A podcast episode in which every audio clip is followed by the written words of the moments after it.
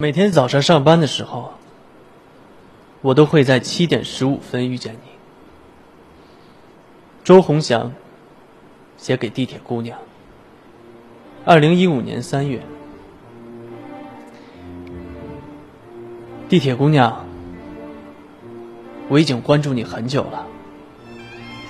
或许你不知道，每天早上上班的时候，我都会在七点十五分遇见你，不早不晚。要是提早一班，或者延后一班，我就看不见你了。地铁行驶到世纪大道换乘，人头攒动之中，我一眼就看见了你。每个人都急急忙忙往前冲，只有你背个双肩包，不快不慢的跟在后面。虽然你每天都会穿不同的衣服，但却扎着同样的小辫。你会慢条斯理的咬着面包，在地铁到来的那一刻，小心翼翼的把面包收起来，因为你永远站在地铁最前端的闸门口，偶尔幸运还有空座。好多次我都站你身旁，偷偷的瞄你一眼，但请放心，我不是偷窥狂或者怪叔叔。只是因为你的那份特别和那份简单，你的教养很好，因为从不见你在地铁上拿出没吃完的面包。你也不像其他年轻人一样低头看手机，你的背包里面永远有一本书，如果我没看错，基本都是外文原版。你戴白色耳机。我猜想，你听的都是抒情歌曲，不哼唱，不摇摆，只是为阅读创造一个隔绝外界的空间。在忙碌的人潮中，你是格外抢眼的那一个，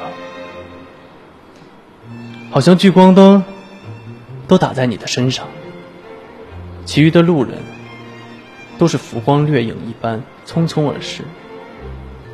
你是世上难得的好姑娘。有一次你接电话，我不知道对方是不是你心爱的人。你语气轻柔婉转，即使隔着话筒，我也能听到对方焦急难耐的怒吼。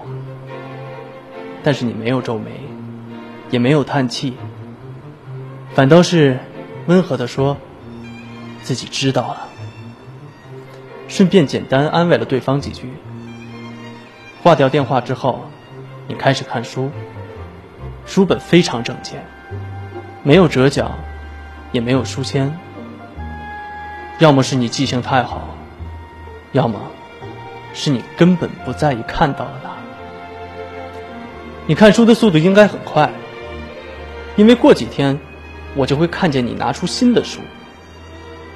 你看的书并不是流行快消的读物。我突然又想到，你并不是一个焦急的人，所以也不屑与那些浮躁的碎片阅读为伍。在人人都膜拜苹果手机的时候，你还用着好几年前的翻转式夏普。你比我先一站下车，于是我知道，我们正巧是隔着黄浦江各自生活。其实好多次，我都想上前和你说一句话，哪怕是一句“你好”也好，但我始终没有开口，而是记住了你啃面包的模样和一周七天内所穿的鞋子。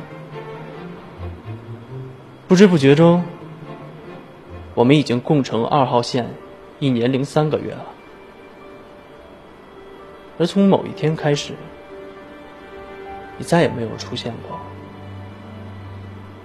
我以为是我起晚了，后来想，可能是你起早了。但其实，不管我们谁晚或者谁早，错过一班地铁，可能就遇不到了。在你消失之后，我突然发现，我已经习惯了每天你习惯的那个位置，按部就班的过着好似你还在的生活。但是陆家嘴站到达的时刻，你不会再缓缓起身下车，也不会轻言轻语的和其他人说“借过”。那些你看过的书单，我通通的记在了手机里。虽然从头到尾都没有说过一句你好，但我手机上记录的文字足可以告诉我，你确实存在过。原本因为你而慢下来的世界，突然又陷入了慌忙的节奏中。之所以写这封信给你，是希望不管你在天涯海角，都能继续保持自己的速度。泰然自若的活在自己的世界里。我说过，你是一个好姑娘，不要流入世俗的喧嚣和急躁，因为你已然有了最大的幸福。你不曾留意过的地铁少年。